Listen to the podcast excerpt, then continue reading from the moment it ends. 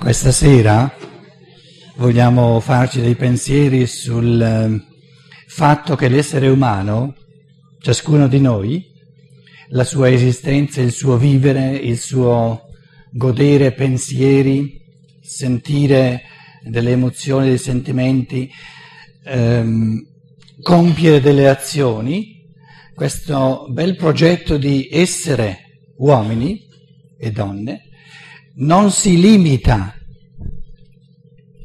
ai confini della nascita e della morte, nascita, qui la soglia della nascita. E qui la soglia della morte, ma questa, diciamo, questa, eh, questo spazio di tempo tra la nascita e la morte è soltanto un tratto, un trattino della nostra evoluzione. E la, il quesito, la domanda che ci occuperà questa sera è cosa c'è prima della nascita? C'è qualcosa prima della nascita? Chi siamo noi prima della nascita? Ci sono dei morti che stanno qui, poco prima della nascita, che stanno per ritornare sulla terra? Una domanda un po' inusitata nella cultura occidentale e vedremo perché. L'altra domanda ci è più conosciuta, più nota, e cioè la domanda dell'immortalità, che muore il corpo, però l'essere umano continua a vivere per tutta l'eternità. L'essere umano è immortale. Riprendendo il, um, i pensieri espressi oggi, riassumerei le conferenze del pomeriggio e anche di questa mattina dicendo che i morti, i trapassati, i defunti, hanno nei nostri confronti, se si può eh, tirar fuori una cosa importante, un grande desiderio. E questo desiderio ce l'hanno di sicuro tutti i morti, nella misura in cui esistono e sono vivi e ci accompagnano nel nostro cammino. Il desiderio che hanno nei nostri confronti è che sorga nell'umanità un linguaggio comune, vivono nel mondo spirituale, vivono in compagnia di altre anime trapassate, vivono in compagnia, supponiamo, di esseri angelici a vari livelli di evoluzione, vivono in compagnia con spiriti della natura che sono in un certo senso più modesti che non lo spirito umano e i morti fanno sempre di più, dopo la morte, una scoperta importantissima, e cioè che lo spirito umano, che sia vivo o che sia morto, prima della morte o dopo la morte, si caratterizza per qualcosa che è comune a tutti gli esseri umani e che distingue l'essere umano da ogni altro essere. E ciò che distingue l'essere umano da tutti gli altri esseri è il pensare, il modo nostro di pensare. Perché il pensare umano ce lo invidiano in un certo senso tutti gli spiriti, a partire dagli angeli, poi gli arcangeli, eccetera, ce lo invidiano in un certo senso perché tutti gli spiriti sovraumani non sanno cosa significa pensare dentro alla materia, pensare con uno strumento fisico. Ci possiamo immaginare gli angeli tutti pieni di stupore a guardare questo spirito umano, questi spiriti umani che siamo tutti noi, incarnati, cioè che inabitano un corpo umano, capaci di pensare servendosi di un cervello. E gli angeli dicono, ma come fanno questi esseri umani a pensare servendosi di un cervello fisico? Come si fa a far sprigionare qualcosa di spirituale addirittura dalla materia? E probabilmente, eh, che ne so, ci sarà qualche angelo che, che vorrebbe volentieri fare un tentativo di... In fondo, il fenomeno del possedimento, essere posseduti, eh, sta proprio in questo, che ci sono tanti spiriti che vorrebbero, che ci invidiano questa corporeità meravigliosa, complessissima, questo strumento del pensiero, e allora cacciano fuori eh, dal corpo un io un po' deboluccio per mettersi al suo posto e possiedono un corpo. L'unico essere spirituale, sovraumano, se posso usare questa, questa metafora spaziale, sovraumano, che ha lasciato la sfera del divino, il divino è lo, lo spirito puro, diciamo così, per entrare in un corpo umano e fare l'esperienza della morte, in modo da poter raccontare a tutte le gerarchie angeliche cosa passano questi esseri umani quando muoiono, che significa aver paura della morte, è stato l'essere solare che i cristiani chiamano il Cristo, che gli ebrei chiamano il Messia, l'unico essere che ha detto io voglio creare i presupposti per entrare, per inabitare un corpo umano come fanno gli esseri umani, voglio creare i presupposti per fare l'esperienza della morte. E tutte le gerarchie celesti eh, degli angeli hanno detto ma come fai? Eh, tu mica sei uno spirito umano.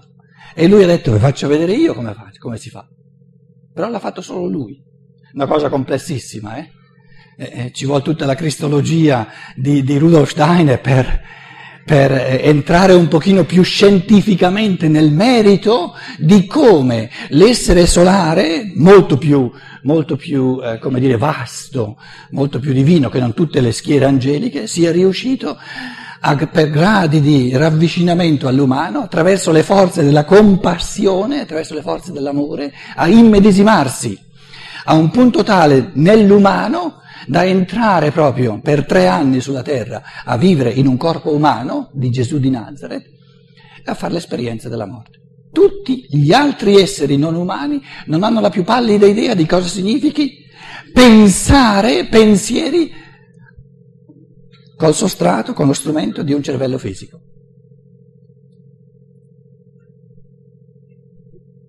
I morti fanno l'esperienza che dopo la morte, in quanto spiriti umani si possono pensare soltanto pensieri umani. In altre parole, l'unica cosa umana che resta la stessa a tutti i livelli dell'essere, sia che siamo nel corpo, sia che siamo fuori del corpo, è il pensare. E l'altra cosa che i morti scoprono è che, lo dicevo, lo accennavo già oggi, nessun essere umano può progredire nella sua capacità pensante fuori dall'esistenza. Il senso dell'esistenza è proprio di evolversi nel pensare. E allora i morti dicono, dai, che tu, tu che sei rimasto ancora nel corpo, tu che sei dentro allo strumento che ti concede di pensare, aiutami, dai, mandami su pensieri, ne ho bisogno, ne ho talmente bisogno adesso perché le cose le capisco da morto soltanto se le so pensare. Essere un essere umano significa capire le cose solo nella misura in cui le sappiamo pensare.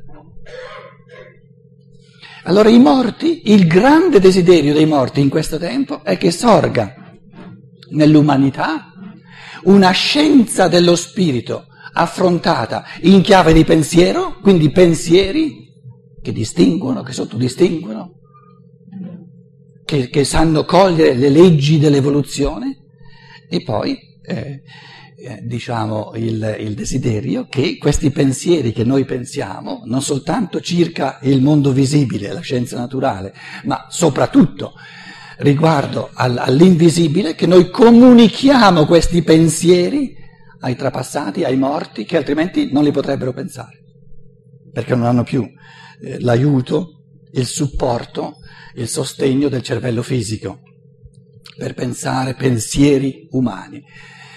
In altre parole, ognuno che muore porta con sé il bagaglio dei pensieri che ha saputo pensare.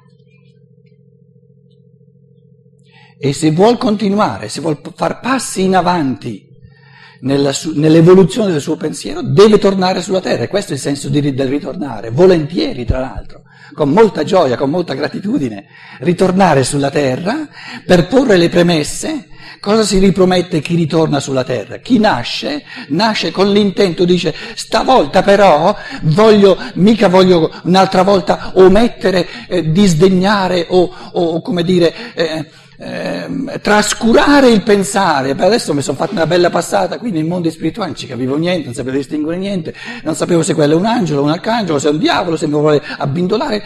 No, no, no, no, stavolta torno sulla terra, guai, guai se non coltivo il pensiero. Entrando nel corpo si oscura la coscienza, si dimentica quello che ci era ripromesso, eccetera, poi si, si, si, fa i conti con la vita sulla terra e poi magari si, si, trascura di nuovo il pensiero, si ritorna nel mondo spirituale e dice mannaggia un'altra volta. La, me, la, me l'ero detto di, che mi dovevo dare da fare e invece c'erano tante cose da fare. Eh sono nato in Italia, c'era la cucina, una cosa così bella, mangiare, eccetera. E, e quando hai fatto tutte le cose che ci sono da fare, sì, a mo' che ti resta il tempo per pensare. E adesso, adesso che è morto va a mendicare i pensieri da quelli che sono sulla terra. Dai, mandameli i pensieri. Sì, eh, eh, e io che credi che sia diverso per me che non per te quando eri sulla terra. Anch'io ho da cucinare, ho da fare, la macchina, un sacco di cose da fare, il tempo per pensare, non ce l'ho. Allora si ritorna sempre sulla terra con l'intento principale, che poi ce lo dimentichiamo, di far, far, far, far passi in avanti al nostro spirito pensante. Lo spirito umano è uno spirito pensante.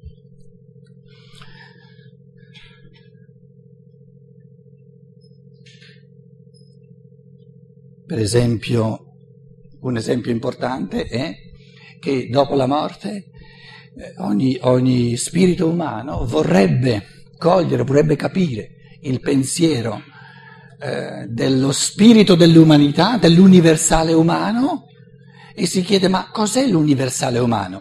Si trova di fronte questo essere solare che gli esseri umani chiamano eh, il Cristo, il Messia, ma non capisce cos'è, cos'è, perché avrebbe bisogno di forze di pensiero che interpretano, che capiscono, che proprio approfondiscono e articolano l'universale umano.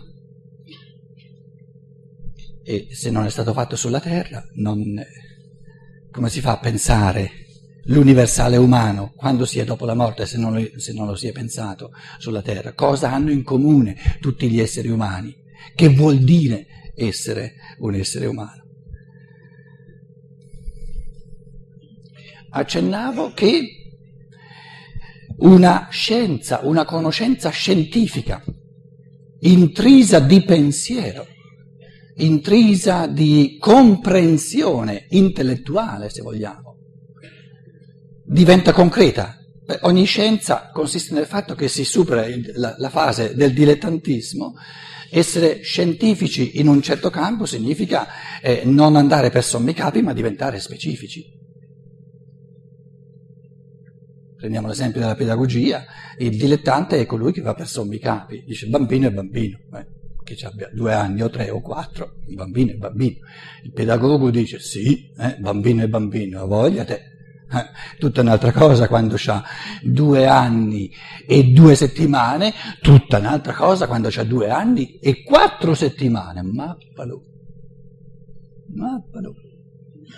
Scientificità significa distinguere sempre di più, diventare sempre più specifici, sempre più concreti. Naturalmente eh, nel mondo visibile ciascuno di noi ha la possibilità, anche le forze, il tempo, di affrontare scientificamente soltanto uno, due, massimo tre campi. Però, in quanto spiriti pensanti, tutti noi abbiamo la capacità, la, la, la, la chiamata, la potenzialità a diventare sempre più scientifici nel campo che ci riguarda tutti. E il campo che ci riguarda tutti è lo spirito, è l'invisibile, è il campo dei pensieri. E lì, eh, diciamo, c'è il, il materialismo, il, il, compito evolutivo del materialismo è di farci, farci sentire la privazione di, ciò che è spirituale, al punto tale che non riusciamo più a sopportare questa privazione, allora cerchiamo liberamente, con gioia, eh, lo spirituale e diventiamo sempre più scientifici, sempre più specifici, sempre più concreti per quanto riguarda lo spirituale. In questo contesto di scientificità, quindi di non dilettantismo per quanto riguarda la conoscenza dello spirituale, volevo, prima di entrare in merito all'immortalità e all'innatalità, che è il tema di stasera, eh, accennare a uno o due esempi concreti di cose straordinarie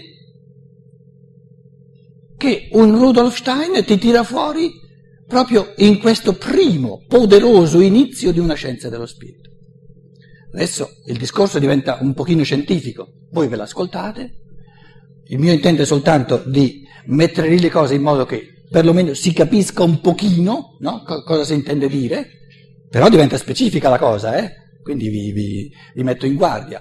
Poi eh, aspettate a dire subito sì, è così, no, non è così, ma, ma che matto, che... capito? Prima bisogna vedere un pochino le cose. Questo Rudolf Steiner ti descrive, dice che i morti, forse uso un po' di faccio un, eh, uno schemino, se no la cosa diventa troppo difficile, perché adesso diventiamo scienziati di scienza dello spirito, dunque qua di scienza dello spirito. Allora, eh, il morto lo faccio, lo faccio bello, bello, bello, col gesso, col gesso bianco, morto. Lo metto in piedi, vabbè mettiamolo in piedi, dai. Aspetta un attimo. Allora, questo è il morto, Insomma, un po' di immaginazione, via, ecco. Uomo o donna, non ve lo dico, è eh? morto, morto.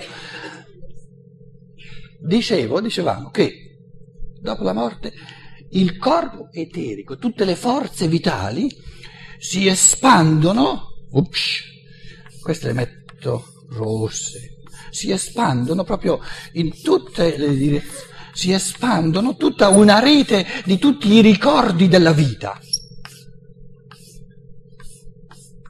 e diventa sempre più grande finché è come, è come quelle tre, quattro gocce di, di, di, vino rosso in una damigiana di acqua che poi diventa, si espande talmente che, che, che questo morto lo perde di vista, però resta una realtà. È un mondo di immagini, tutte le percezioni, tutte le rappresentazioni, tutte le, di una vita tutte le percezioni, tutte le rappresentazioni, tutti, tutti, i frammenti di memoria di una vita. Nulla si perde, nulla dell'umano va perso. Il concetto che qualcosa vada perso è un concetto errato. Come, come può andare perso un pensiero? Come può andare perso una rappresentazione? Una rappresentazione di fantasia, di memoria, una volta avuta, resta, mica, mica si perde, non si perde nulla.